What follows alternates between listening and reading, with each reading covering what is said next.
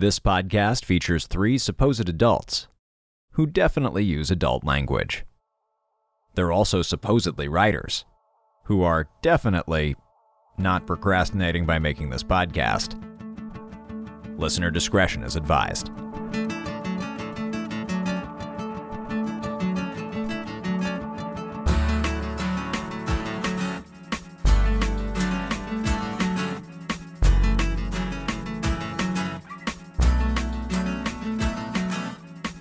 Welcome to No Bad Ideas, the storytelling game show where we take the worst ideas from the internet and try to turn them into stories that are actually good.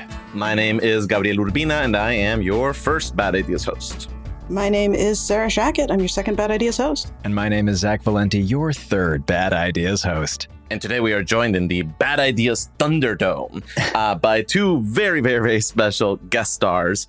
Uh, they are not only the hosts and luminaries behind one of our favorite podcasts, but they are two of the rising stars in the world of I don't even want to say just podcasting, like multimedia storytelling, awesome cross platform life. Yeah, just everything. But today, in their capacity as our co hosts and special guest stars, please welcome Julia Schifini and Amanda McLoughlin from Spirits Podcast. Hello. Oh, hey, I'm Amanda. What's up? So great to have Good you guys see you. back. We're excited Nice to be to see you here. We're really, really thrilled that you are here to help us crack some bad ideas. But to momentarily have the only time this episode, at least from the first half, when we won't talk about bad ideas, why don't you guys tell any listeners who are not already familiar with your show uh, what Spirits is and why they should join us in listening to Spirits? Absolutely. So, Spirits is a boozy dive and sometimes a non alcoholic dive into mythology, legends, and folklore,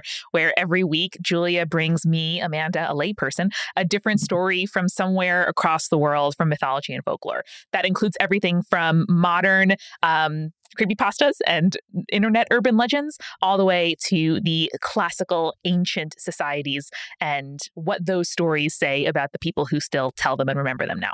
It is this kind of really amazingly I think both like broad and inclusive definition of mythologies. And I think that there is a story for literally everyone out there. and then in the movies you Spirits can watch if you just want to watch movies that are mythologically based. hmm We do a lot of uh, movie reviews based on our myth movie nights, which are a lot of fun. And then we also have listener submitted urban legends episodes where people tell us all about the creepy stuff that has personally happened to them or has happened in their hometown, which is a lot of fun. Nice. and it's That's very feminist. It's very queer. Julia is a wonderful, uh, does a wonderful job of telling these stories in a way that feels incredibly fresh and relevant. And we've been going for over six years now, so there are 275 plus episodes for you to enjoy. Dang. That's It's, awesome. it's amazing. Thank you.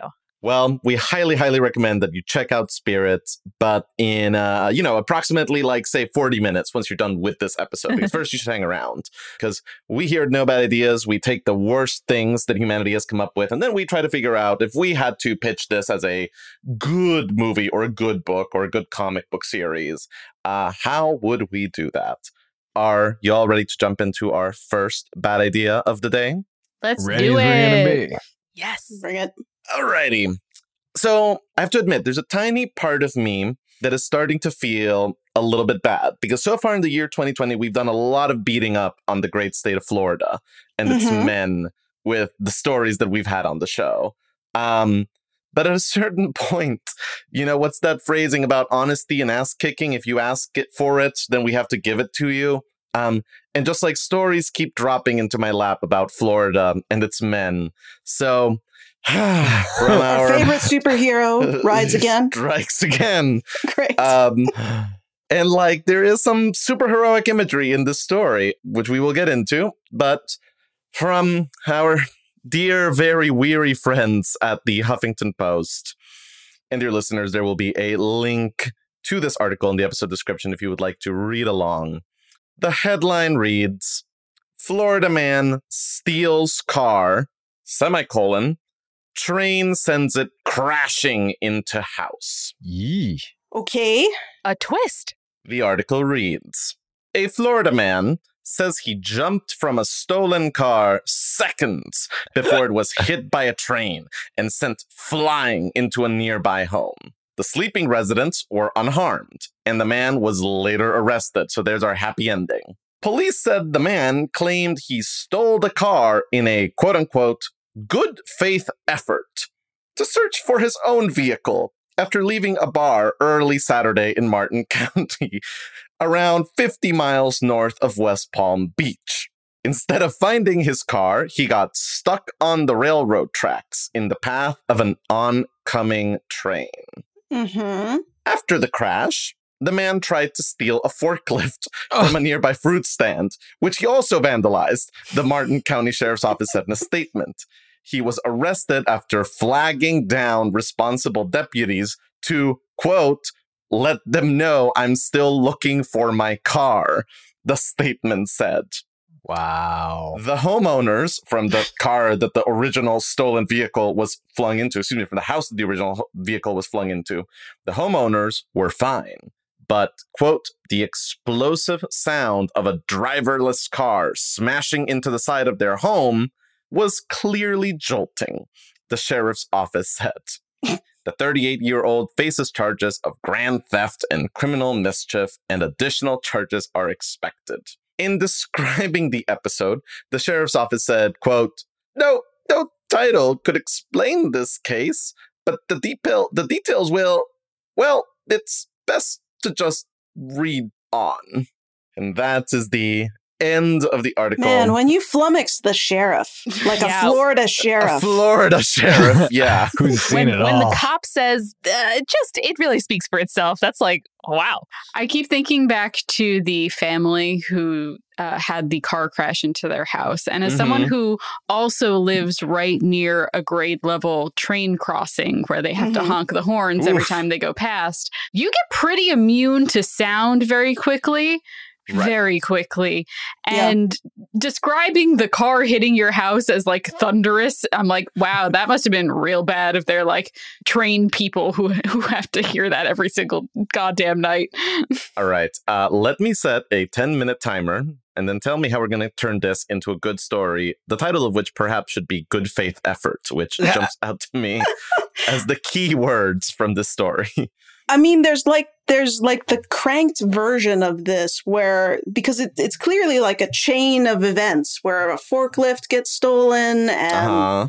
like another car and like he clearly is running on foot for some reason. I like there could be sort of a chain of grand larceny across the country, perhaps, but like I kind of want to preserve the weird small townness of it. The as well. Purity. Yeah. I don't know. Um maybe maybe this is in fact an indie comedy with just a lot of theft. Uh what do you guys think? I mean, my initial thought was, wow, this is a really wild Final Destination reboot, huh? Nice. Oh, yeah. He manages to escape that car getting stuck on the tracks, and now every vehicle he enters is cursed to also crash. Right, until he can find his car, which is the Mhm. only safe one. Yes, that's what he thinks at Mm. least, and then that's how he finds his uh, initial, uh, like, eventual demise. hmm Is it is it the original car? Ah, Mhm, I, lo- mhm. I love that. I love that. I like the horror reboot of Dude, Where's My Car?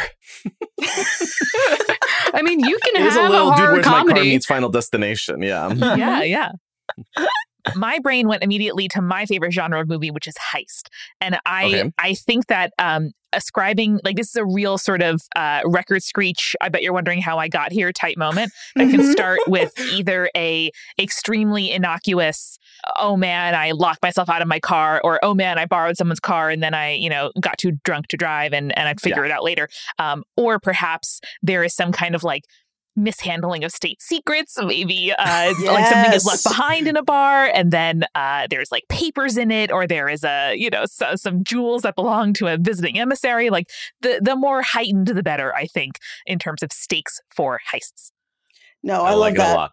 Of just like there's something in the trunk of the car, uranium perhaps, that Exa- like exactly sarah yes a real reverse to be heist found. A real reverse heist of like needing to recover a thing that you didn't even intend to steal Mhm. Exactly, exactly. Um, right, like he's going to get blamed for an international incident. Our hero is, uh, if he does not find this car. I like it. So it's almost like a like north by northwest of just kind of like it is sort of this like almost comedy of escalating escapades. Uh, where you know it's like you know in order to get the thing back he needs to steal the car and then steal the forklift and then you know like he needs to actually get himself arrested because that's the best way to get like from point A to point B and like he'll figure out what to do once in the prison cell later on. It's in fact so a yeah, good so like faith north by effort. northwest, but in Florida. It's in fact a good faith effort to avoid a diplomatic incident. Hey, there we go. There And I it is. wonder if there can be like a curse element in here too, so we can get some of that final destination vibe in there, There as we go. well. Maybe We it's get- like a cursed gem or like uh uh I don't know. What are Florida things? Well, Like we a- do have, since this is in Florida, you do have the haunted doll that is in Key West, whose name I'm totally forgetting. I think it's Billy the doll or something like that. I'm going to double check. Now, obviously, all of us know a lot about this, but for any listener who is unfamiliar with this doll, Okay. please explain the thing that you just said for anyone that might be alarmed. Not me, but for anyone that might be going, what?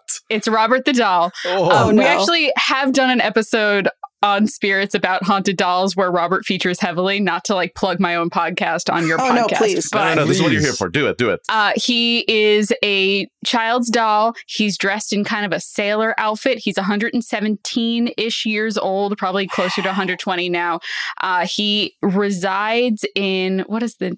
He resides in the Fort East Martello Museum in Key West, Florida. Okay. And it's basically like you have to leave him a little gift and not insult him while you're there. Otherwise, like bad things happen to you.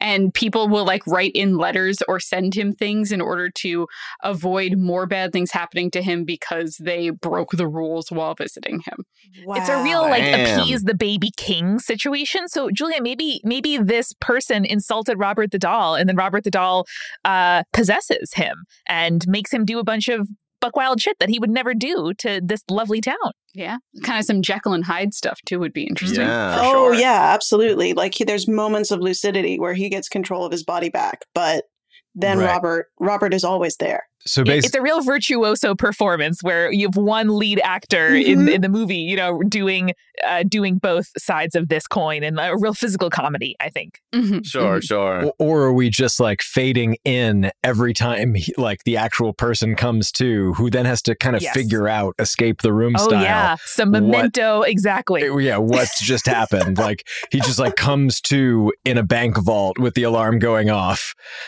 Right. I think that the easiest way to just structure it is, you know, night and day. Like the moment that the sun goes down, the moment that like the last ray goes away, oh you yeah. know, Robert takes over. And then like the moment that that first light peeks over the horizon, he comes back. And I absolutely love that idea of like, you know, he comes back and all of a sudden it's like, what is that sound? Why am I holding this like large briefcase full of dollar bills? Is this a gun? What are all, what is happening? exactly. What happened to that fruit stand? Going Incredible, back to the yeah. source. This is now a great premise for a series. I Mhm. think. I think we can move this beyond a movie. Wow. Having I've seen a photo like- of this horrifying doll, I do need horrible. the extremely creepy chihuahua that is in its lap to be involved in this story somehow. Hundred percent. Oh It's yeah. got to be a What? mask situation where the dog is Yep. also being possessed by the Chihuahua version of Robert's dog. Mm, I love it. I love Yep. it. That's like the season two hook where you think that you've solved the problem, and then it's like, wait a minute, we never accounted for this one thing. What's happening? And that's when you realize more than one being was getting possessed. Mm-hmm, mm-hmm. I think we've cracked it. I I have no notes. How much time do we have left, Gabriel? Three minutes and 20 seconds, Sarah. Okay, we can figure out a little bit about our main character then. Mhm. Yeah, we can Um, put like a little bit of like meat on these bones. Yeah, like But I think what's this is an exceptional skeleton. what's his deal besides insulting a cursed doll? Oh, now I'm like getting the vibe of like a guy who is running for a small, t- like a town council position in the small town. If we want to preserve the small town energy of the original story, and just like trying to both save his, I don't know, mayoral run or something, and Yeah. also trying to not be cursed by this doll anymore. Like a like a comically good person who the worst thing he ever did was say like, "Wow, that doll is ugly," and then Yeah. you know the whole thing comes crashing down. Because he's too honest. He can't lie Yeah. about how creepy the doll looks. Mhm. Yeah. Mhm. Hmm. Yeah, or maybe he yeah, maybe the pressures of the campaign are really getting to him and Mhm. he like needs to have a have his face on and just be so kind to everybody at all times. But he's forgetting to put his own gas mask on, you know what I mean? He's forgetting to put his on his own Yeah. oxygen mask and then he at the end of the the um, movie needs to realize that a balanced life includes like enforcing boundaries. Yeah. That's right. That's right. That's right. He has needs too. hmm He has needs too. I love this. It was great. Does he have like like what is what what is the supporting cast? Does he have a partner? Does he have a friend? I assume he has some sort of bedraggled campaign manager that like is just like completely done with his shit. I mean, we already know that his nemesis, besides Robert the Doll, is the sheriff who's just like, I don't, I don't know what to do about this. I have no idea. I'm out of my depth. I think it would be fun if all of the kind of like locations that we visit have very well rounded proprietors that are like, you must be going through something, bud, because they, they mm-hmm. know him and they know how unusual this is. Mm-hmm. Right. Sure, sure. But he's beloved by the town, so people are kind of willing to humor it of mm, like, yes. you know, I'm glad you're finally doing something. I'm not sure Yeah. what you're doing, but Right. This is like personal rumspringa. Yeah. Yeah, they were like, we always sort of thought that like if you didn't let out some steam, sooner or later somebody was gonna end up with a knife in them. So, So, you guys telling me that he goes from being an outside shot for being too responsible and boring to being like the Florida darling candidate where they're like Florida man in general is like he gets us. I am a Florida man and a leader. Yeah, unfortunately, this is turning into the origin story for how someone becomes like a Florida state senator. I know, I I don't feel wonderful about. I mean, Yeah, if you're going to take tell a man out of Florida man story, you got to tell a Florida man story, it's you You know? gotta true. That's commit, tinged I with guess. tragedy throughout. Mhm. It is. Some dramatic irony at the end of the series, certainly. I'm sure. Yeah, it's Absolutely. gotta- There's got to be a close call with an alligator at some point. Of course. We'll, we'll Oh yeah. yeah, no, he maybe has like a, a sibling of some sort who wrangles alligators and is like much more in touch um with the natural world and stuff like Yeah. that. Mhm. Oh no, I think that there's absolutely one day when he comes to and it's like, okay, no alarms, no sirens, no guns. Cool. I'm just standing in some muddy water. This is way oh no. Yeah, we got to get like a high speed swamp boat chase into the strip in some Absolutely. capacity. Mhm. Yeah. Mhm. That's important. And that glorious image, that is time. That is our 10 minutes with uh, this particular Florida man and his um his good faith effort misadventures to find this car. You know it's I'm gonna be when a following his race. speed uh, fan boat chase. I just have so many questions about that original idea. Is like, what did you do to the car to get them stuck in the railroad track? Probably turned, and then the like either the front wheel or the back wheel, depending on the style of the car, got Yeah. stuck, Like, and so yeah. just one, Ay, ay, one's ay. too high in the air and just rotating, and the other one doesn't move. Yeah, I'm glad he was im- able to bail out. I'm just imagining the court case where this becomes the kind of like property damage or larceny version of fair use, where he's like, Your Mm. Honor, it was good faith. I don't know what to tell you. I I took that car in good faith just to find my car. I was planning Yeah. on returning it. He Yeah. fucking flagged the cop down. Like that's what I love. I'm just kind of like, hey, yo, yo, yo, yo. Before you like lose your shit, I Oh, just want you to know the only reason why I'm doing this is because I can't find my car. Like, we cool? It's really like you should feel bad for me. My car's still missing. It's Yeah. still missing. This we one know where isn't. that other All guy's car is is. It's right train's here. We know exactly Yeah, where it this one is. is. Yeah. Something about Oh. Bibles and good neighbors, and you know, it's Florida. Yeah. yeah. Like you do. Alt name. This is Florida. Periods between words. oh boy. Mm, There we go. There we go. I bet that's an definitive. Instagram I like account. it. Yeah. All right, so I have the next idea. I would ask you if you're ready, but you are just you are not. It is impossible. Bring it A on. friend of the show, uh, Rena Sarame, uh, DM'd this to me a couple weeks ago, and I am just delighted to unleash litter boxes for students who identify as furries. Not so, Uh-oh. says school official. Put it away. No, the internet's The so sad mean part to is I've read this article already. Oh, it's so Oh, good. Jesus. It started. Are there pictures? uh, there I are hope not. there are not pictures uh, Ooh, okay. because the bad idea here, spoilers, is misinformation. Mhm. It started with a comment at a school board meeting, which was later amplified by a Michigan state Republican leader and culminated with a school superintendent explaining that no, there were no litter boxes on school grounds for students to use, if they identified as furries. Quote, it is unconscionable that this afternoon I am sending this communication. The superintendent of Midland Public Schools, Michael Sharrow, wrote on Thursday in an email to parents that was also shared on Facebook. Quote, Just like, guys, what are we doing? Why, why do I need to do this? Should I start all emails with that from now on? Just be like, it's unconscionable you that you're making me send an email right now. Mhm. It is unconscionable. uh, quote, however, our Midland Public Schools stakeholders may be confused about a false message slash accusation that has resurfaced this week and is gaining traction in the social media realm. I don't mean to interrupt. What is a stakeholder for an elementary school?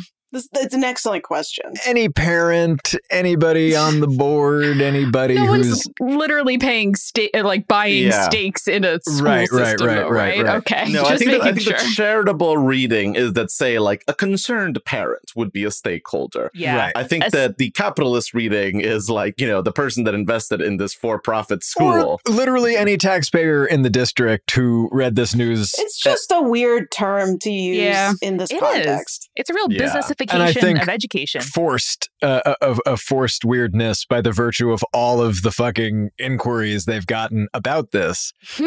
I'll continue. The rumor that furries, defined as people who have an interest in anthropomorphic animal characters and sometimes dress up as them, use litter boxes in the school district, which is about two hours northwest of Detroit, appears to have started at a school board session last month, based on a video of the meeting, which, in pre- preparation for this episode, I actually watched and is quite depressing for anybody uh, that was thinking about clicking that link. Uh, I, I, You I- really I went there, so we didn't have to. save you the time. It's like dozens of people going up and complaining about COVID restrictions, and then the cat lady.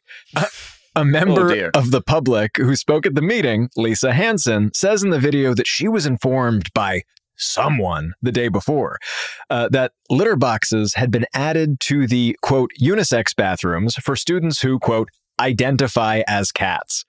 Quote, Yeah. I, I was stunned, Miss Hansen says in the video.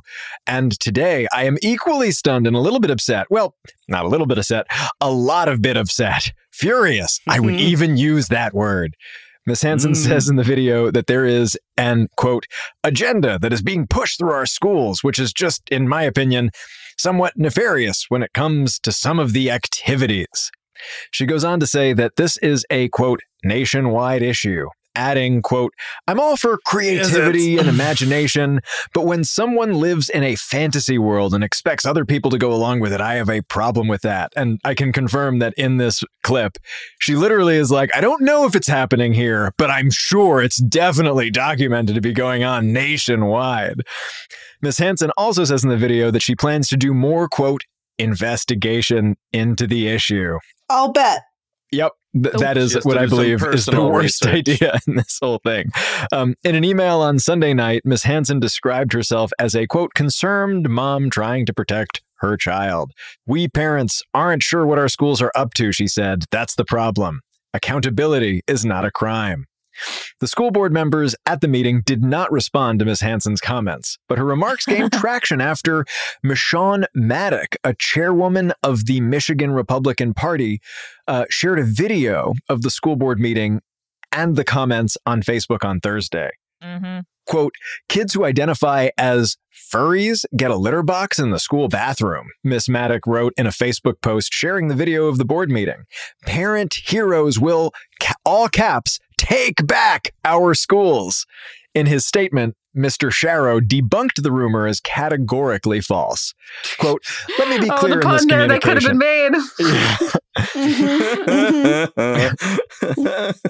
Quote, let me be clear in this communication, he wrote. Quote, there is no truth whatsoever in this false statement slash accusation. There have never been litter boxes within MPS schools. Mr. Sharrow did not immediately respond to a request for comment on Saturday. The Michigan Republican Party did not respond to request for comment on Saturday, and Miss Maddock could not be reached. According to Fur Science, one word, a website run by a multidisciplinary team of scientists studying furry fandom, says, quote, Furry describes a diverse community of fans, artists, writers, gamers, and role players. most furries Mhm. create for themselves an anthropomorphized animal character, parens persona, with whom they identify and can function as an avatar within the community. The website says. In mass media, furries are usually associated with sexual fetishes, the website says, but, quote, the most cited draw to the furry fandom is its sense of belongingness, recreation, and an escape from the mundaneness of life. Sharon E. Roberts, an associate professor of social development studies at the University of Waterloo in Canada and a founder of Fur Science, said in an email on Saturday that she could not comment specifically about the Michigan school because she was not familiar with the situation. She added, though, that there is, quote, uh, evidence of significant misrepresentation and misunderstanding of the furry fandom, leading to claims like this, parens, and worse. Mm. Mhm. Mr. Sharrow, the superintendent, citing a backdrop of this, uh, quote, divisive, contentious world in which we currently find ourselves, urged parents to contact him if rumors like this surfaced again. It is such a source of disappointment that I felt it necessary to communicate this message to you. Unconscionable. Oh, what a quote. And with that, just masterpiece of horrible news, I give you a 10 minute timer. I do want to first Mm. uh, name that the word identify is doing a lot to kind of conjure transphobia in this Yeah. in this whole scenario. Oh, yeah. This is very yeah. thinly veiled transphobia. Oh, That's yeah. what Yep. it is. It sucks. It like the sucks. fact that they're pointing out that the litter boxes are in all gender bathrooms. Oh, is yeah. ano- like another like very clear like we know what you're doing just because you're know what talking the about moral furries. panic here is, and it's Yeah. transness. Yeah, no, Yeah. boo. Uh, this is what they're really doing in those bathrooms. It's like, Yeah. Jesus. guys. Uh, peeing and then going back to class. I don't know Uh, what yeah, tell you. No, I don't know. so many I know. things that people think can happen in bathrooms that just don't. Um, but I, I saw a girl smoke a cigarette once and thought that was pretty baller, and I felt like I was in a movie. That's the that's the crazy thing I've seen in the bathroom. Our senior year of high school, someone was setting bathroom like garbage cans on fire, but that was the most Oh. ridiculous thing that ever happened in one of those bathrooms. So It got us out of class a lot, which I appreciated. It did it super did. That's that awesome. can very easily happen in either, in like in all sorts of In, in all in all Like, kinds of bathrooms. Yeah. Yeah. Fire doesn't care. that's true. All right. Um, but all right, We're doing an admirable job of eating up the clock without having to avoiding this idea. this. Yeah. No, Yeah. no. I mean, is Um, there an avenging furry uh, out to teach transphobes the error of their ways? I'm just going to put that out there. No, I'm I'm here for that. That is way better than anything that I could do with this. Uh, so, like, I am here for that. Seriously. Uh, but Julia, what were you gonna say? No, I'm going off Amanda's idea. Furry vigilante a la Batman, who is using the, you know, uh, t- using the image of furries to strike fear in the heart of transphobes. Like, Amazing. Beautiful. Now, is it told from the perspective of basically like, do we know who the Furred Crusader is? Right? Do they have is a it Bruce told Wayne from side? like their perspective, or are we like from the perspective of say like an intrepid student journalist who was trying to crack the case, but we don't know who the person is? Like, sort of like, what is the entry point? interesting. Amanda, do you have thoughts? I like the idea of kind of a midway through the movie reveal. Um, Mhm. And so perhaps, um, Gabriel, to build on your idea, like a student is assigned the sort of like they're on the, you know, school meeting beat and they have to sit through these boring meetings. And during the Mhm. meeting, they're like, oh no, transnational news story. Maybe they cover it for the paper, but they're like, wait, maybe there is something going on here. And wait, you know, there are increased instances of, you know, like demonstrations against transphobia that are happening now that this thing is a thing. Um, Yeah. And so maybe midway through, we realize that it is not, in fact, a vapid moral panic, but it is someone is using that for good. Right. And then, like, because they're on the ground, the student journalist is the one who's able to most follow up and, like, has the trust of the community and can sort of put together the clues. Perhaps it is like uh spotlight style group of friends who all run the paper together um who Yeah. sort of um you know corkboard red threaded out of of who is uh the the avenger and it's one of them Yeah. Well, because the the student newspaper has been corralled in, like you know, like they have been Mhm. censored. They can no longer sort of like write about certain things. But like Yeah. this completely student run news zine, they are still, you know, printed in like someone's garage. They can still like, you know, get the real Yeah. stories out there. Or did they have like a career day speech from a cryptographer? And so then they Mm. use like a code in the student, in the banal, somehow published weekly in print student newspaper. Don't interrogate it too much. Um, i- In order to like, uh, you know, like plan collective action and and plan messages with a mass crusader. I love this. I love this. Um, yeah, they have like old, uh, you know, we can tie in sort of the the crisis of of uh, local media um, getting bought out by by all these conglomerates, and so sort of like a local paper that's folding donates some equipment to the Mm. school. Ah. Um, and so suddenly these kids have lo-fi solutions to problems of like, you know, the the uh, computers at the school will block like Facebook and Twitter and you know places where students would normally communicate. So they have to like go underground. Go Yeah. Old school, baby. Yeah. Get that And- printing press. And the specter of like radicalized transphobes on the internet can't get their hands on copies of the paper. And so Exactly. it's it's go. really restricted to, you know, the affected community. I love this resistance secret society style that it's turned into. Like rather than the single individual having it be not a mass conspiracy, but like an underground network is mwah, chef's kiss.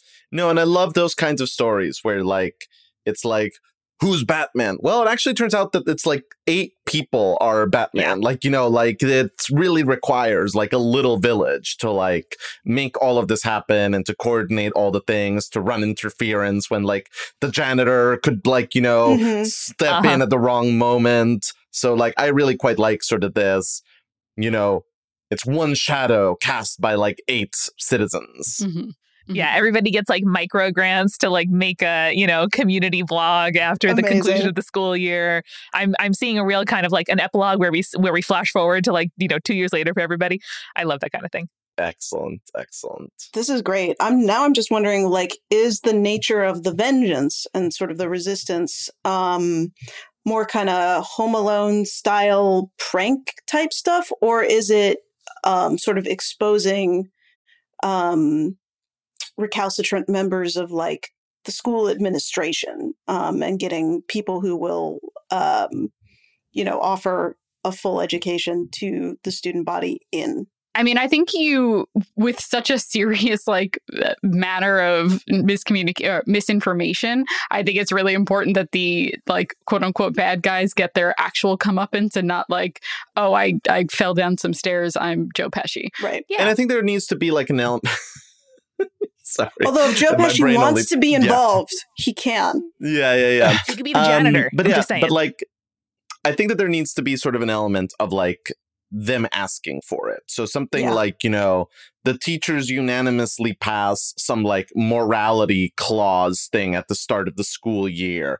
And that is very clearly just like a shibboleth to be able to like go after like, you know, these you know students that they feel very badly about and then it turns out that they are doing all kinds of things that are violating the other sections of the morality clause. Like Right. it turns out that they are doing all of these things behind closed doors. I would love to see like the school board indicted for fraud and like you know like voter uh you know like uh, I don't know bribery or or something like that or Misappropriation of funds and stuff. yeah. exactly like not paying their taxes like some student like gets really into you know tax filings and like looks up all the school board members and then everybody's thrown out and uh, a bunch of like recent alumni of the school are elected people who decide to like stay in their hometown and invest in the in the local economy Yeah. Turns out that maybe the school had a couple of stakeholders that uh, they should not have had.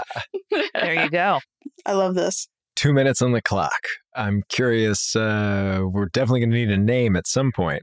I mean, I think the group, like the underground resistance, or the group's name is the Zoo. Ooh, pretty I good. love this. I, I think love we could that. pretty easily unseat the Matt Damon vehicle um, for SEO on this on this movie. They didn't buy a zoo; they are the zoo. They are Yeah. the zoo. That's the that's the we the tagline. zoo. Yeah. Yeah, and it can also like it refers to them, and it can sort of be like derisively what the administration refers to the school as, and they sort of take it on as a badge of honor and stuff. Yeah. Mhm, I love mhm. that. Yeah, like which side of the bars are we on, man? I love that. It's a I'm real picturing like a poster design with with kind of like cutouts of a newspaper. I think I think people who are artistically minded could really go wild with that one. Mhm, mhm. It's got real um I'm not stuck in here with you, you're stuck in here with me energy, which I Absolutely. appreciate. Hell yeah. Hell yeah. Um, man, this feels very thoroughly cracked. I'm trying to think about like what else. In the 50 How many main characters left, do we have? Do I you feel like think? five is the right number for the squad. Yeah. Yeah, Yeah. that's a Mhm. good that's a good number for like a diverse squad with people with different skills. Exactly. Yeah. Somewhere between a uh, an early 2000s boy band and a contemporary K-pop girl group. So like five five to nine people, I think Mhm. is, is a pretty good. And there's That's how we like should maybe always like gauge things. Yeah. yeah, yeah. and there's like maybe like seven people that they need to like take out over the course of the adventure. Um, Mm, culminating Yeah. with like the headmaster and you know whatever the school board school is. board president. Yeah. Yeah. But like their like kill bill list is like seven people or something. Yeah. Mhm, totally and culminates in like a town-wide or at least a school-wide show of support for you know like the abolishment of uh, gender restrictive dress code or something like that or maybe Yeah. the you know the overturning of some kind of landmark um, piece of you know rule or or policy that can Yeah. show like we have really changed hearts and minds here And that's Yeah. time. Love Perfect. Got it. it in. Nice. Well, thank you guys for turning this nightmare into something a lot more hopeful. And dear listeners, stick around for more with Julie and Amanda right after this.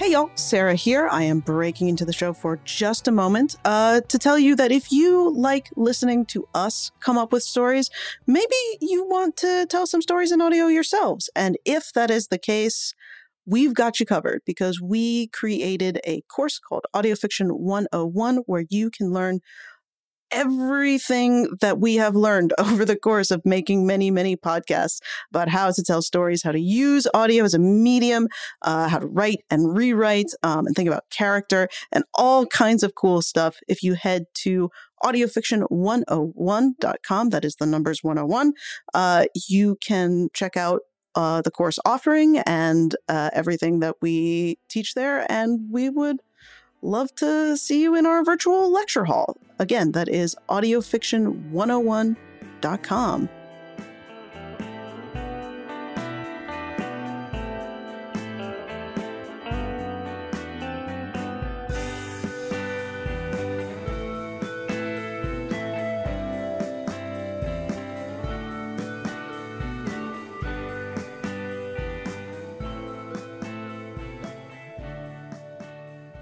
All right, we are back with uh, Julia and Amanda, the lovely girls from Spirits.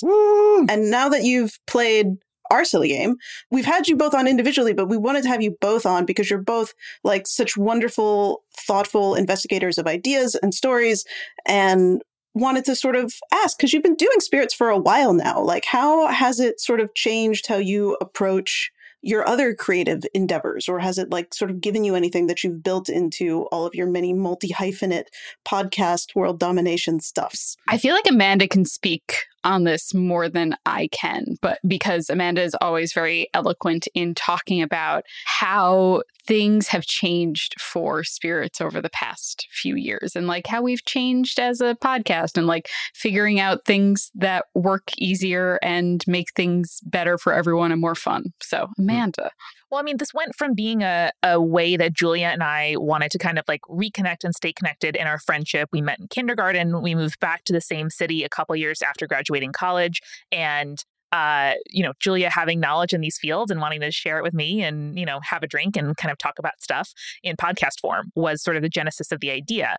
And, you know, six and a half years later, this is uh, both of us are professional full time podcasters in whatever definition professional means. But, you know, we do this for our job and we work on other shows and help other people make podcasts. And so Spirits looking back was almost like laughably kind of unplanned. And I think for our level of knowledge, we did a lot of planning. We did a lot of hoping. We structured it. You know, we tried to like design it in a way that people would get from the name and the logo and the and the concept kind of what it was. Um, but looking back, you know, I I am amazed and proud of us that we kind of went with the right mix of like a good enough idea, like a finished enough Yeah, yeah, yeah. concept. Yeah. Um, and in the six and a half years since, like we've done a lot of, you know, every year basically we ask ourselves, like, what worked, what didn't work, what did we enjoy, what do we want to do more of, less of, and um, maybe Julia, you can talk about some of the content um, formats and like episode types that we've started doing recently, um, because the burden of the research is on you because you're the, you know, you're the expert and I'm the person who is there, um, and we have just tried to keep it kind of interesting, fun, and fresh for us as the creators while still serving the audience what it is that they like enjoy and have come to expect. Yeah, I think that when we first started, I don't know if it was you who asked me this, Amanda, or maybe it was Jake, but someone was like, do we have are there enough myths in the world that we can continue doing this you know for the foreseeable future? And the answer, uh, yeah and the answer was always yes because the world is full of mythology and like also we can revisit stuff if we decide you know 3 or 4 years down the line hey we never really did a real deep dive into Greek mythology. What if we did a whole segment on that, which is what we've been doing, which is the full title of the segment is It's All Greek to Me, Finally Fulfilling the Promise of Spirits Podcast by Spirits Podcast. Podcast. So, like, yeah, I think I went into it being like, okay, every episode is going to be these kind of what we refer to now in our back end as solo episodes. So, just Yeah. Amanda and I, and we pick one myth that we're going to do, and that's what we do. And then as we started doing more research and started going down the line, I was like, oh, well, sometimes there's a lot of themes in mythology. What if we did like roundup episodes where we talked about like all of the moon goddesses or all of the sea goddesses or all of the seductors or all of the trickster gods, right? And then as we continue down the line, being like, oh, well, there's a lot of movies that are mythology based. What if we did myth movie nights? And then we started you know, wanting to bring other people on to talk about. And we're like, oh, what if we had guest episodes where we talked about uh, mythology with authors and stuff like that, or their world building in fantasy and sci fi? And then most recently, we've been doing stuff like the Advice from Folklore with Dr. Moya McTeer, which are some of my favorite episodes. And we've been doing basically what we've been calling trope episodes, which are our newest Yeah. thing going into 2022, which is basically like, what if we just like chatted about things that are mythology and folklore and pop culture now? And Yeah. Amanda did an incredible one on Hallmark rom coms for Christmas, which was, or for the holidays, which was fantastic. And we have a fun one coming up in March that I'm very excited about as well. Nice. But yeah, it was just the idea of like, what if we did things that were fun to us? And that's how we kind of created episodes. So often Yeah. the key to happy podcasting. Yeah. I It mean, you have to like the podcast that you're making. Otherwise, it's just Seriously. a job and that's not fun for anyone. Yeah, we've really learned in practice a lot of the lessons that we now preach to our clients, um, and a lot of the kind of principles that have since gone on to inform Multitude, the podcast collective that Spirits is a member of, and that I run as my full time job. The the idea of Multitude is that we are passionate people making shows you can count on, and the fact that Spirits has come out first every other week and now every week for 256 consecutive episodes uh, you know at, at the time of recording and that it's it's always the thing that you are looking for even if the format's a little bit different or the hook's a little bit different or the guest is a little bit different is something that we feel really strongly about. Like people honor us by making our show a part of their routine in their life and Yeah. it really matters to us what their experience of our show is and what their experience of growing with us is they should be able to know that we care about them and uh, you know as they care about us um, and so doing things like talking about our audience using our social media to you know have a two-way conversation with them we just started a discord for multitude um, so that we can have Yeah. more real-time connection with the people who listen to our shows um, all of those sort of principles and realizing that there was kind of a method to the experimentation after all is something that i can trace in our journey through spirits That's amazing. And Amanda, at the time of our recording, you just released an awesome resource about creating great creative teams and working with your friends. And so I, I want to ask you both sort of how how you guys have managed to sort of stay your your your job partly is to be friends and so how that affects your friendship and um, what you've kind of learned about create sharing creativity with other people it's really fun working on stuff with your friends. I, I love doing this. And this was in part because, you know, we were for the first time adults out of college, you know, getting used to our jobs and having a, a reason to see each other's faces and chat about a thing that we both really enjoy a couple times a week.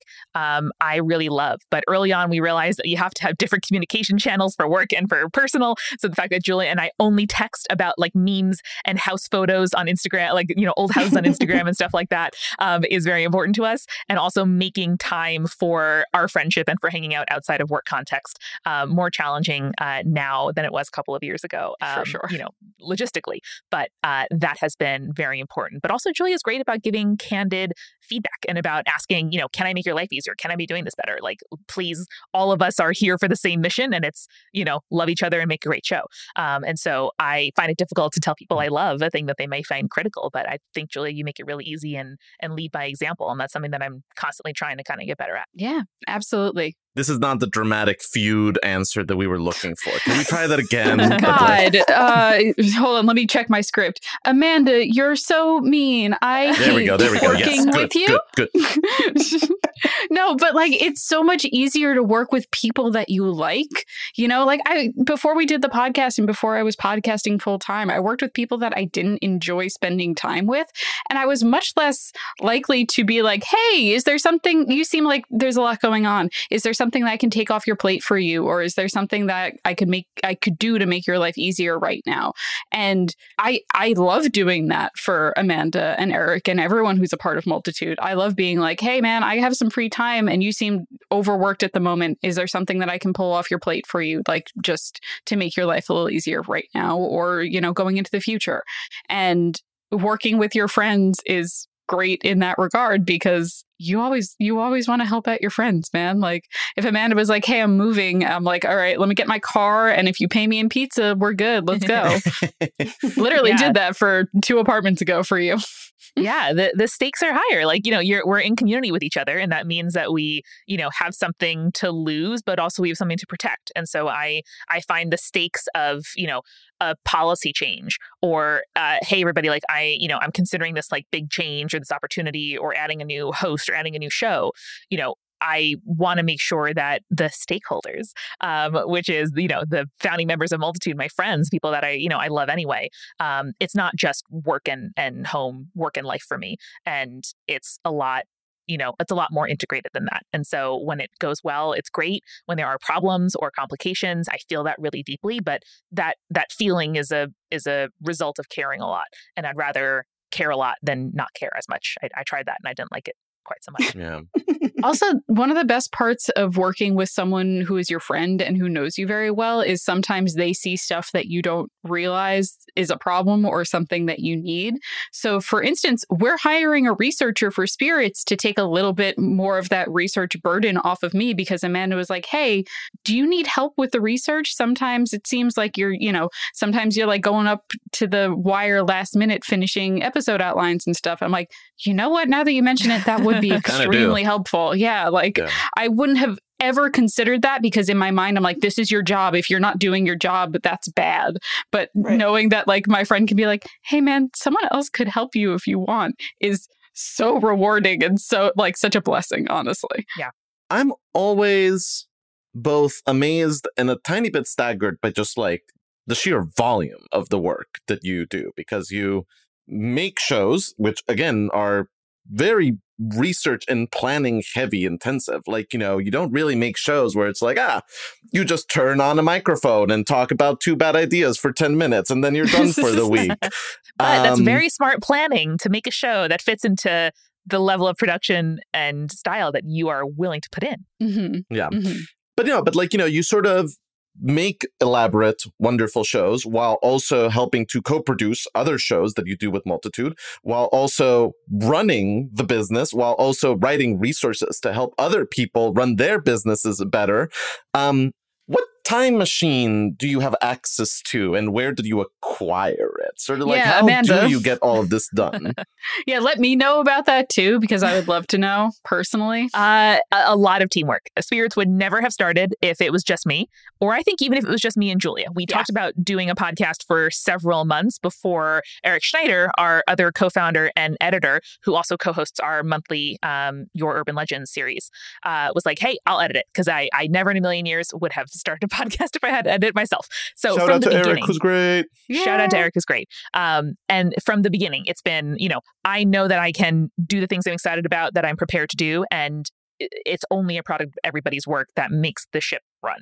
Um, and so similarly with Multitude, like we have six employees now. Um, and so there are three full timers myself, Eric Silver, who's our head of creative, Brandon Grugle is our head of production. Um, and over the last year, we've added an operations assistant, a community manager, and a staff audio editor, um, friend of the show, Misha Stanton. So you know it is it is not a solo um, endeavor by any means and a lot of my time is you know probably 80% of my time is spent doing things that aren't podcasting um, and you know selling ads running a business being a manager um, looking after the other shows. Uh, i'm personally happy with that mix. I like being a kind of creative midwife. I like helping other people bring their shows into the world um, and you know and do their thing in a way that doesn't have to involve spreadsheets if their brains aren't lit up by spreadsheets like mine is. Um, but it's it's a, a challenging balance and you know my my partner eric silver is often saying to me like hey i'm going to challenge you to do less than you think you can this week or like you know let me let me challenge you to give away one thing that you could do on your own and instead you'll delegate to me. And i'm like oh hum you're right. Damn it. Uh, so it's it's not it's not easy. It's it's a learned behavior but knowing that i can turn to my friends and say hey julia you know i'm getting married in october. Let's plan now for how i can take october off. Right, and i know that she has my back and the rest of the team does as well um, is a huge you know is a huge benefit. I'm never thinking like oh my boss or my colleagues are going to judge me because i need to you know leave work early to go to therapy or something. They they get it. They know Amanda floated an idea to me later, like a couple weeks ago, and was like, Well, this seems like a really cool idea, and I would love to do it. I'm like, Hey, that's a week before your wedding, and we shouldn't. You're like, Oh, yeah, we super shouldn't. My bad. it was great. I'm curious too if like having having something that started as uh you know a way f- for you guys to connect with each other and has become a wonderful job has like spurred creativity in any other realms uh of your life like has has doing spirits sort of given you a perspective or like you know the energy because when you when you're doing things you love you have more energy to do more things you love um to go off and and be creative in other ways Yeah, I mean, making a podcast makes me want to make more podcasts. Is the problem. And I know that I just don't have enough time in the day to do another like full time show like I do spirits, but it doesn't mean that I can't be like a producer on another show or edit another show like I'm currently doing with the newest addition to Multitude, which is the Queer Movie Podcast. Yeah. And it allows me to like instead of just being in front of a microphone, it allows me to spend some time and like flex different muscles and different parts of my brain. And I appreciate that I get to like do different kinds of work. Yeah. As you three know, running podcasts means you're doing like 12 jobs at the same time. And doing that for ourselves means that we're really well equipped to help other people have a slightly easier journey than we had at first, like frantically Googling like RSS feed questions in the middle of the night with no, Oh, yeah. you know, community and no one else to ask. And we're trying to kind of build that for for other people who are doing that at the same time. Um, so that is is incredibly rewarding. So now that you've done how many episodes of Spirits was it again? As of today, 272, Whew, all right, let's take let's let not that number including sink in for a live shows or, sure, yeah, you know, yeah. bonus They- episodes. they don't count they're not work Yeah. Just a casual 272, you know. Um, but now that you've done, now that you're nearing the big 300 number, are there any sort of mythological or folk stories that are still on the bucket list? Are there sort of like any big white whales that you're still like, one day we will do X, Y, or Z? there are a lot of stories that I would love to feature on the podcast, but I would much prefer someone from those cultures to come teach me about Yeah. it rather than like m- me as a white person telling the tale myself, you know? So uh, there are a few I don't want to like put it out into the universe until we find someone to do those episodes, but yeah, Sure. there are a few that are definitely on my my list. We also have a number of um, live show venues that we would really love to do shows in. We've done some in basement speakeasies. We did a virtual one for a science museum that was supposed to be in the museum, which would have like fulfilled a lifelong dream of Ah. mine. Um, so I am thinking about what kinds of uh, like the oldest haunted pub in whatever country. You know, I'd love to do that kind of uh, tour uh, or mini tour and you know perform at some at some deeply creepy locations. That would be ideal. Amazing. The Haunted Spirits tour would be mwah, I would love Oh, it. it would be incredible. So good. Let, let's all listeners. This is a direct request. Let's all start putting that energy out into the universe. I think we can manifest this. Yeah. We or can if you work at one, contact us. We'll figure it out. Or that one contact That one too. or contact your favorite bar slash venue and be like, hey, you guys should have spirits come do live shows there. That's also how a great stuff way of getting that. Yeah. Absolutely. Excellent. Well, we await that day with bated breath. Um, but for now, we will very reluctantly let you go back to making your own shows. Um, before we do that, though, where can people find you? Where can they listen to your work? Where can they keep up with you? You can search for Spirits in your podcast app that you're listening to right now, or go to spiritspodcast.com. We are at Spirits Podcast on social, where you'll also find in the that bio links to Julia's and my individual um, accounts. And we are part of the Multitude Podcast Collective, which is at multitude.productions. And that website also includes a link to our community Discord, lots of free articles and templates, um, as well as free consulting if you're a member of an underrepresented group in audio and want to get into it or make a podcast of your own. We're here to help. It's all incredibly helpful, and you should definitely check it all out. It's so helpful. Aw, thanks, guys. We love you.